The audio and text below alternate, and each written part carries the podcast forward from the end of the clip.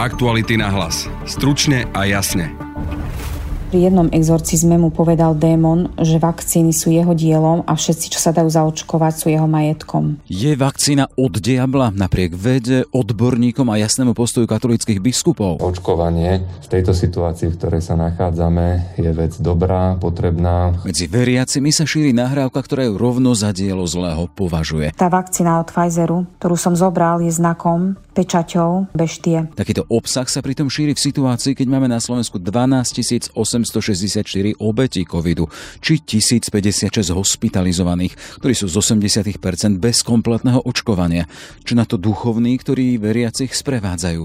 Marian Prachár. To je bláznost, to nepatrí to medzi slušných ľudí a rozumných ľudí a premýšľajúcich ľudí. Keď povedali, že tomu veria, asi by som povedal, že tak teraz sa musia rozhodnúť, že či ostanú kresťania, alebo budú veriť v hocičo. V druhej časti podcastu sa pozrieme na rozpočet zdravotníctva. Martin Smatana. Pomerovo relatívne k HDP krajiny budeme klesať. Je utorok 19. október. Počúvate podcast Aktuality na hlas. Moje meno je Jaroslav Barbora. Naštartujte váš biznis s modelmi Ford Transit z edície Worker. Ikony úžitkových vozidiel Ford sú teraz cenovo dostupnejšie než kedykoľvek predtým. Či už si zvolíte van, kombi alebo podvozok, s edíciou Worker získate top pomocníka pre vaše podnikanie. Teraz už od 12 999 eur z DPH. Navštívte predajcu značky Ford a vyskúšajte modely Ford Transit. Viac na Ford.sk. Ford Transit – istota pre váš biznis. Vakcína a očkovanie dielom diabla, všetci zaočkovaní jeho majetkom. Nahrávka s údajným svedectvom istého gréckeho mnícha, ktorá sa šíri medzi veriacimi. Toto svedectvo je od gréckeho mnícha, ktorý sa dal zaočkovať prvou dávkou Pfizeru a ihneď pocítil stratu Božej milosti. 40 dní bol obsadený satanom, až pri jednom exorcizme mu povedal démon, že vakcíny sú jeho dielom a všetci, čo sa dajú zaočkovať, sú jeho majetkom. A nahrávka neznámeho pôvodu pokračuje v podobnom duchu ďalších 10 minút. Vidíte, kde sme sa až dostali. Vakcína je genová terapia, ktorou cieľom je človeka podmaniť, utlačiť, udusiť. Preto bude viac dávok, hovoria, že až 7. Tiež démoni hovoria, že bude 7 dávok. Tí, ktorí boli zvedení, dúfajme, že nepôjdu na ďalšie dávky. Prečo tomu venovať pozornosť? Sme v čase, keď na COVID aj u nás naďalej zomierajú ľudia. Podľa oficiálnych štatistík ich len zavčera pribudlo ďalších 10. Celkovo tak máme 12 864 obetí covidu. Plnia sa nemocnice. S covidom bojujú lekári, vedci, epidemiológovia. Už v decembri sa k téme jasne vyjadrili aj katolícki biskupy. Katolícka cirkev chce jednoznačne povedať, že očkovanie v tejto situácii, v ktorej sa nachádzame, je vec dobrá, potrebná. Chváli tú iniciatívu vedcov, ktorí v priebehu posledných mesiacoch na celosvetovej úrovni urobili všetko, čo bolo v ich silách, aby dali dohromady vakcínu, aby ju dali k dispozícii. Svätý Otec vo svojom príhovore Organizácii Spojených národov ešte v septembri zdôraznil, že by bolo skvelé a veľmi na to nalieha, aby táto vakcína bola k dispozícii pre všetkých. Kto by si pozrel stránku konferencie biskupov Slovenska, našiel by tam už stanovisko z roku 2013, kedy sa už raz konferencia biskupov Slovenska prostredníctvom svojej bioetickej subkomisie vyjadrovala k očkovaniu. Tam bola takisto podobná situácia, že sa začali po internete šíriť správy o tom, ako je očkovanie neprípustné z mnohých etických pohľadov, napríklad teda aj pre veriacich katolíckej cirkvi. Už vtedy bolo jasne povedané, že toto je dezinformácia. Nachádzame sa samozrejme v situácii, keď nie je dostupnosti iných vakcín, keď je vážna potreba pomôcť, a tak tí, ktorí tvrdia, že v žiadnom prípade nie je možné použiť vakcínu z etického hľadiska, ktorá má povedzme aj vzdialenú spojitosť s abortom, nehlásajú náuku katolíckej cirkvi. To bol hovorca Martin Kramara. Čo hovorí na obsah, ktorý sa šíri medzi veriacimi rovnako katolícky kňaz Marian Prachár? Dobrý deň, prajem, ďakujem. Zacitujem z toho, čo sme počuli. Strata Božej milosti ako následok očkovania vakcínou Pfizer, takto konkrétne vakcíny ako dielo satana a všetci, čo sa dajú zaočkovať, sú jeho majetkom. Ako sa vám to počúva? Takéto údajné svedectvo gréckeho mnícha, ktoré koluje medzi veriacimi. Tak ako naivné reči, jak malých detí trochu, aj keď si myslím, že to nie je nič nové, lebo v histórii to tu už bolo. Napadá ma, že aj v tej rovine žartov je to strašne staré. Možno ten jeden poznáte, kde ten pán Fár mal strašne málo ľudí v kostole a nevedel, že ako tých ľudí nahovoriť, aby v nedeľu prišli, tak im jednu nedeľu povedal, že viete, čo povedzte celej obci, že na budúce nebudem hovoriť o evanjeliu, ale budem hovoriť o tom, čo mi povedal diabol, lebo sa mi zjavil a má pre vás jeden veľmi vážny odkaz. A prišiel na budúcu nedeľu a kostol bol tak nabitý, že praskal vo švíkoch a pán farár, keď to videl, tak hovorí, no milí naši obyvateľia, tak to, čo by vám diabol povedal, to vás zaujíma, pravda, ale to, čo vám chce pán Boh povedať, to vás nezaujíma. To sú žarty, také zjednodušené, ale celé to je zjednodušením. Pri tejto správe napadlo, že v tej histórii sa opakujú takéto situácie. Čítal som, že pred 250 rokmi v Moskve vypukol mor a zomrelo tam asi 100 000 ľudí. Človeka hneď napadne, keď to číta, že 100 000 ľudí tak zomreli na mor, ale to nebola pravda. Na mor zomrela len čiastka.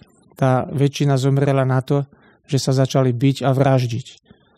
A to preto, lebo bol tam arcibiskup Ambrós, ktorý vtedy v Moskve vyhlásil, patril medzi tých, ktorí rozmýšľajú a ktorí už boli ďalej, vyhlásil Moskovčanom, aby počúvali teraz odborníkov, lekárov, zdravotníkov a tí im nariadili, že sa majú vzdať niektorých ich zvykov a tradícií, ako bolo napríklad objímanie mŕtvych a zdravotníci im povedali, že poprvé musíte chorého izolovať, nesmiete sa ho dotýkať, teda tzv. Karanténa dnes, a po druhé mŕtvych môžete pochovávať len za mestom.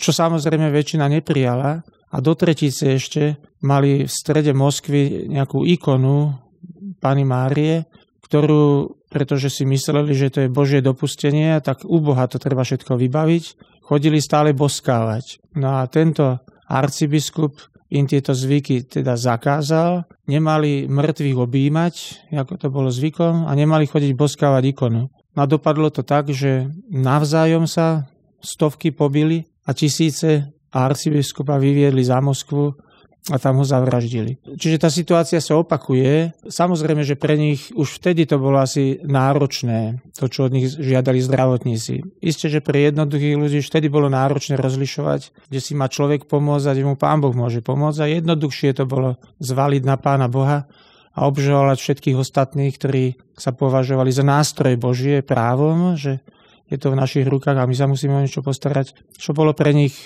nad ich sily pochopiť a si uvedomiť. To bolo pred 250 rokmi. No a dnes máme často tú istú situáciu. Ľudia sa začínajú hádať, pretože niekto si to veľmi rýchlo sám chce vysvetliť. Však máme virológov, ktorí sa sami nominovali a akreditovali za virológov. No a máme ľudí, ktorí sú rozumní, ktorí sú opatrní a skromní a priznajú sa, že mnohé veci nevieme. No a ľudia sa vadia, idú na ulice a dobre, že sa tiež dneska nezačínajú zabíjať.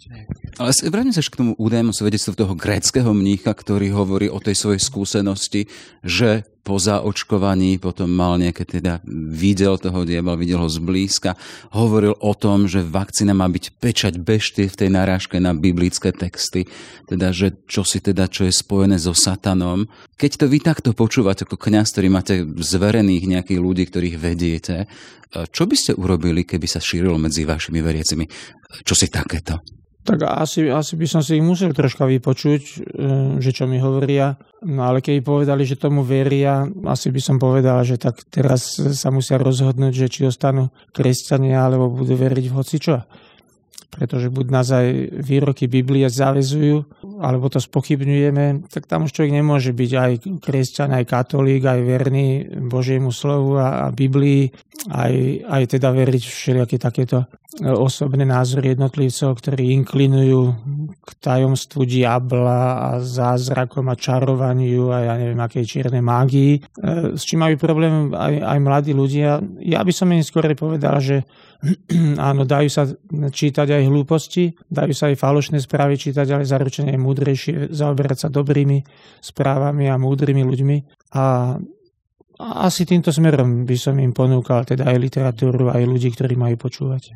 A keď sme v kontexte toho, že aj na Slovensku sa tá situácia pandemická predsa len zhoršuje, máme už na konte nejakých vyše 12, skoro 13 000 oficiálne obetí, vieme, že teraz sa nemocnice plnia a medzi ľuďmi sa napriek tomu šíri čosi takéto. A prišlo mi to zo zdroja, o ktorom poviem teda, že to sú ľudia, ktorí sú úprimne veriaci a takýmto svedectvám v odzovkách veria.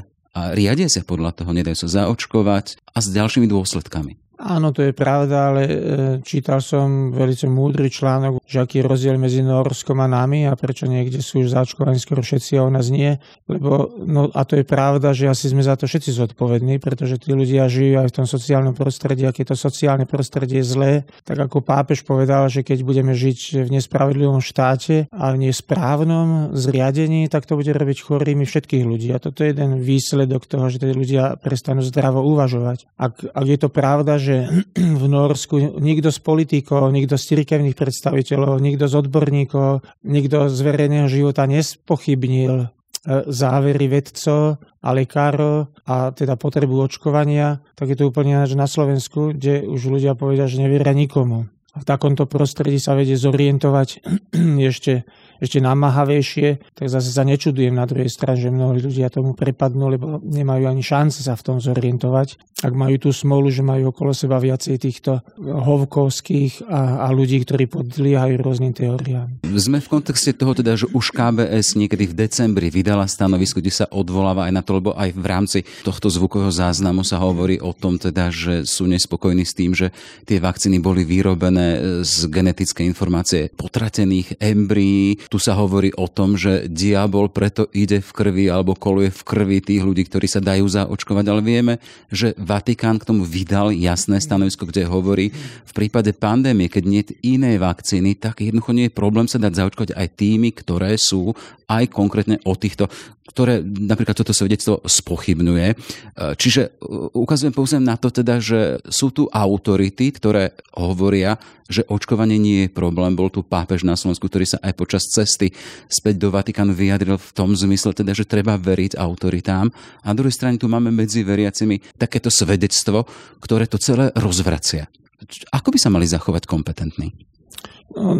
No nečudujme sa zase, že ani tá cirkev tu nezohrala očakávanú rolu a funkciu, pretože zase tá katolícka cirkev sa nestáva vierohodnou v nejakých kritických situáciách, keď mnohé iné problémy obchádza. Čiže v určitom momente ja neprerazím celú periódu iných problémov, ktoré tu boli v minulosti, kedy som mlčal, kedy sme k tomu nič nepovedali, alebo sme zaujímali úplne opačné stanovisko. Teraz napríklad viacerí povedia, že áno, boli tu výzvy pápeža, ktorým sa hlási aj Biskupská konferencia Slovenska, lenže ako to môže byť príliš vierohodné pre mnohých ľudí, ktorí si pamätajú ešte z nedávnej minulosti, kedy aj pápeža spochybňovali, pretože v Trnave boli ľudia pozvaní z cirkevnej hierarchie, ktorí odsudzovali pápeža a upozorňovali dokonca, že pápež je ten, ktorý je v moci zlého diabla a tam boli veľké slávnosti.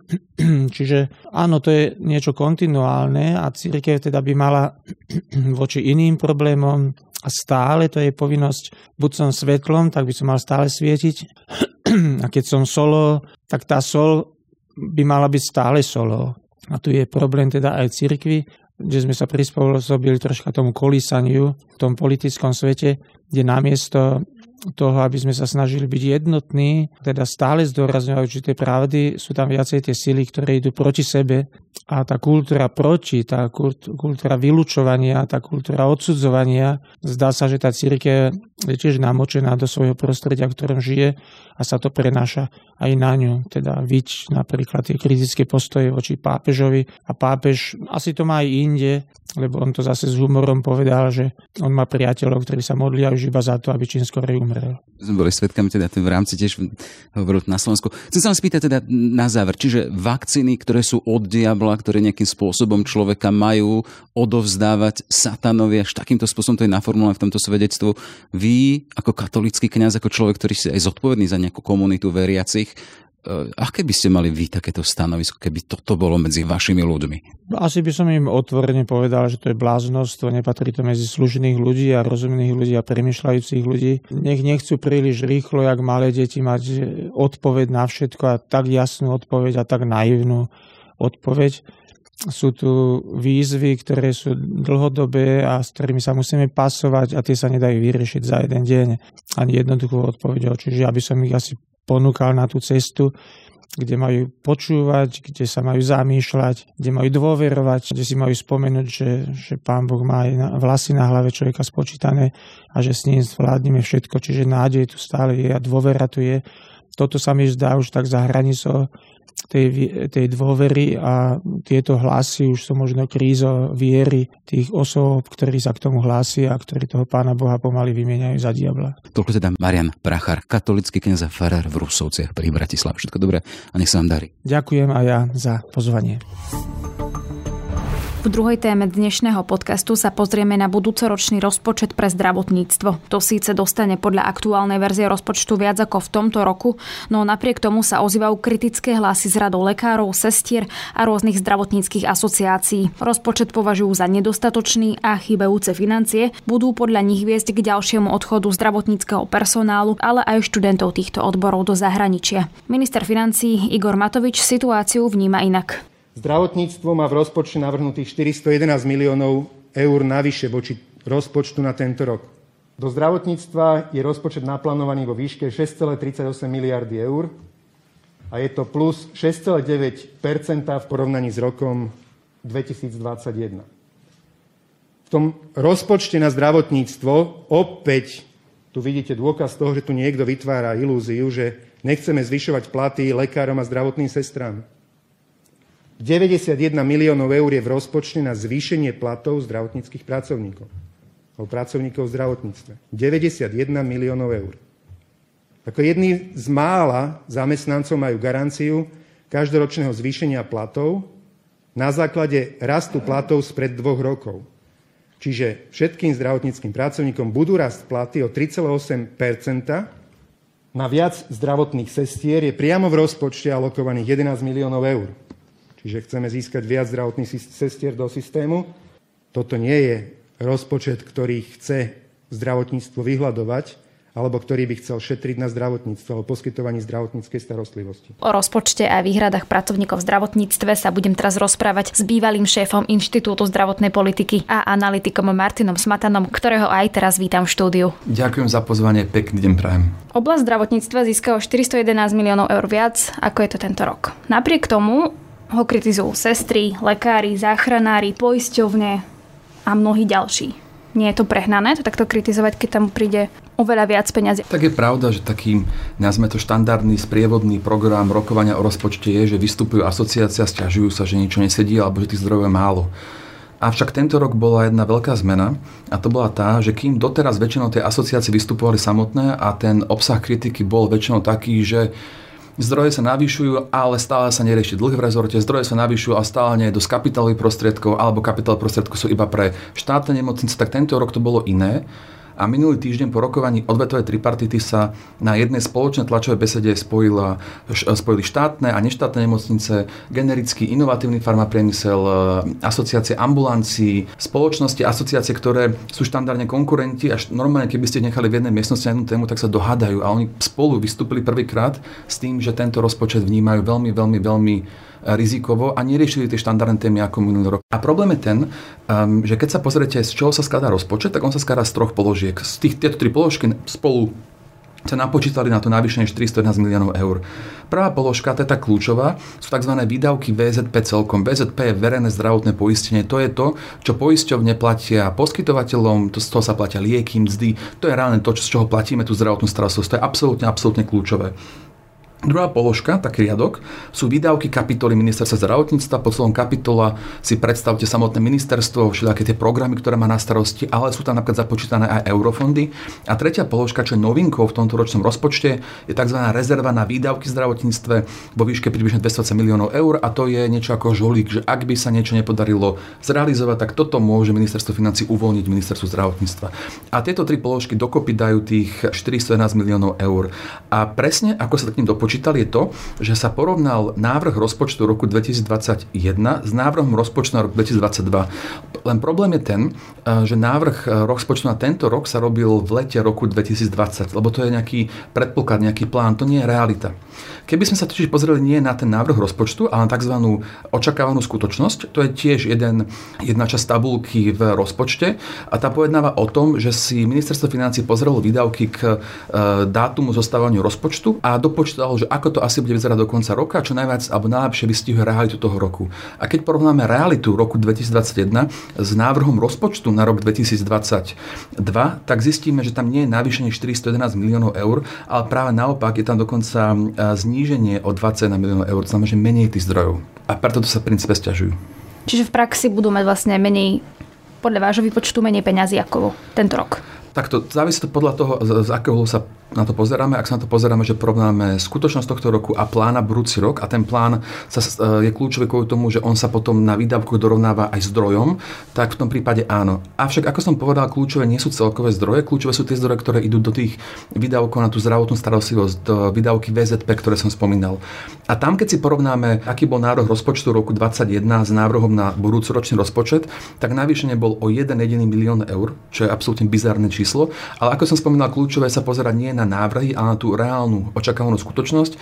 Ak porovnáme skutočnosť tohto roku versus návrh budúceho roku, tak je tam navýšenie 152 miliónov eur. Samozrejme, to ešte nie je finálny návrh, ešte to bude riešiť parlament, stále tak sa to nejakým spôsobom možno, že môže zmeniť. Každopádne, aby sme nezhltili ľudí len číslami, čo si majú ľudia predstaviť? Že budú odchádzať zdravotníci, nebudú fungovať ambulancie, nemocnice budú v zlom stave, alebo sa nebudú proste vynovovať, renovovať, alebo čo si majú predstaviť. Keď sa pozrieme na tie požiadavky, ktoré boli komunikované a na tých tlačových besedách, tých asociácií, tak je pravda, že tam chýba skokovité navýšenie miest, ktoré je niečo, čo aj pán minister a pán premiér povedal, že ešte budú pojednávať, lebo rozpočet nie je schválený.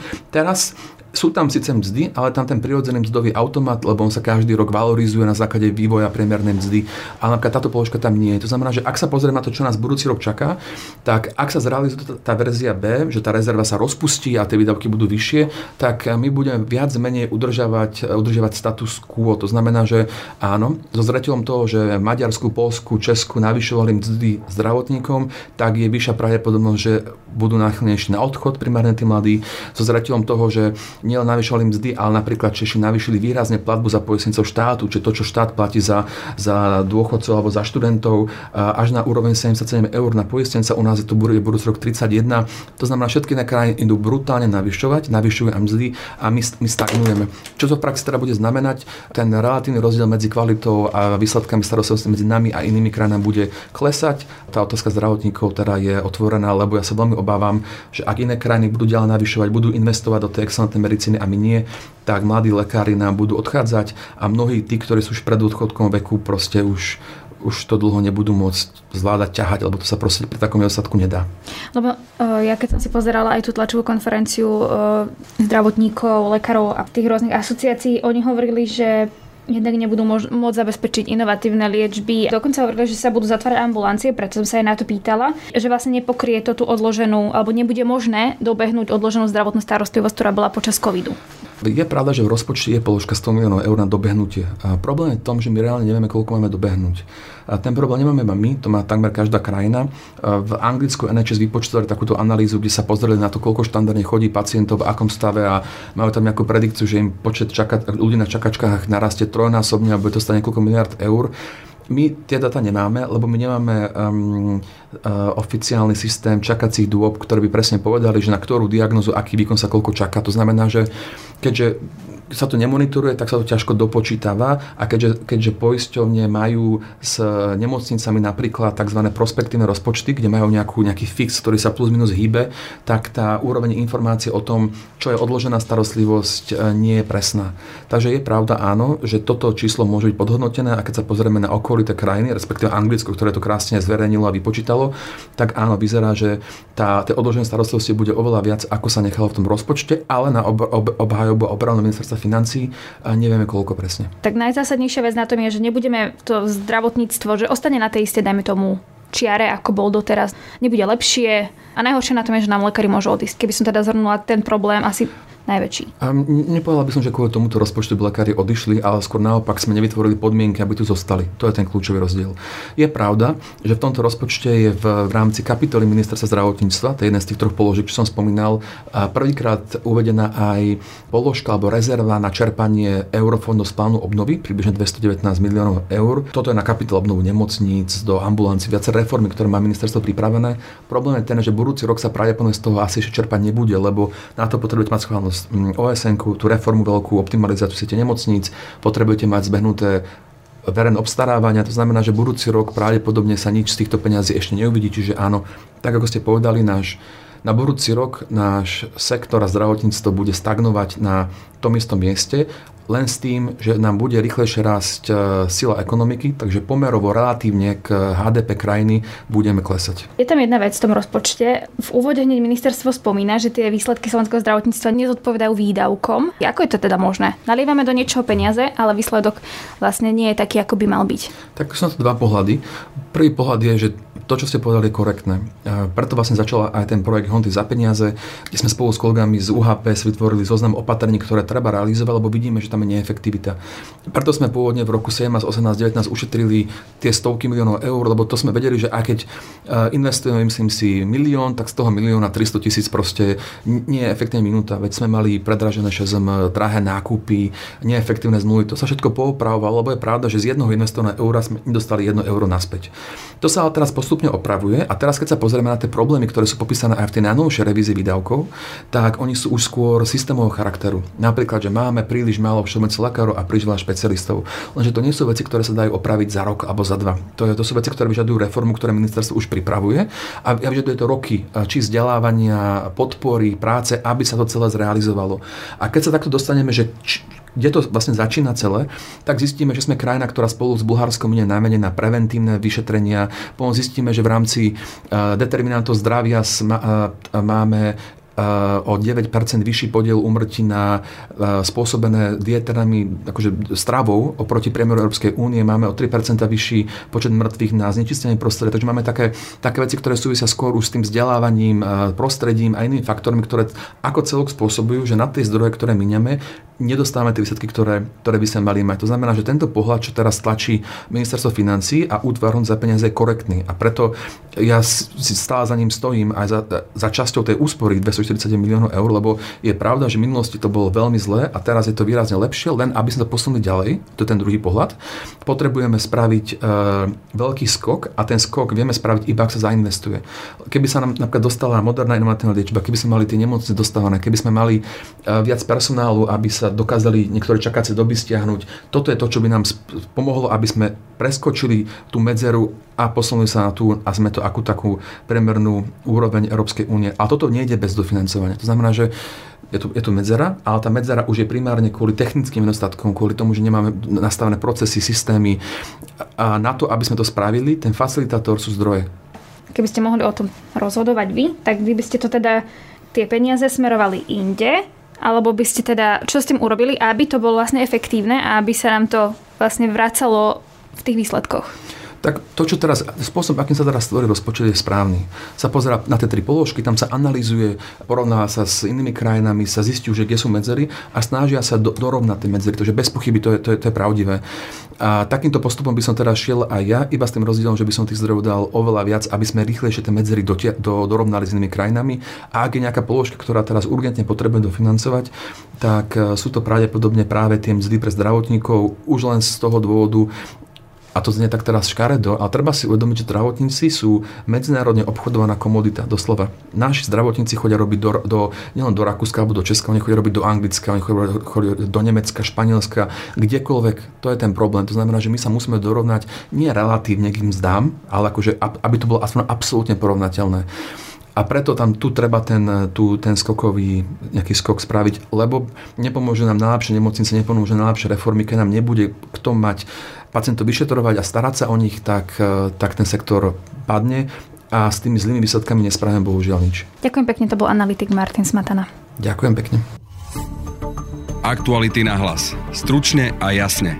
Sme v závere. Na podcaste spolupracovala Denisa Hopková. Ešte pekný deň želá Jaroslav Barborák. Aktuality na hlas. Stručne a jasne.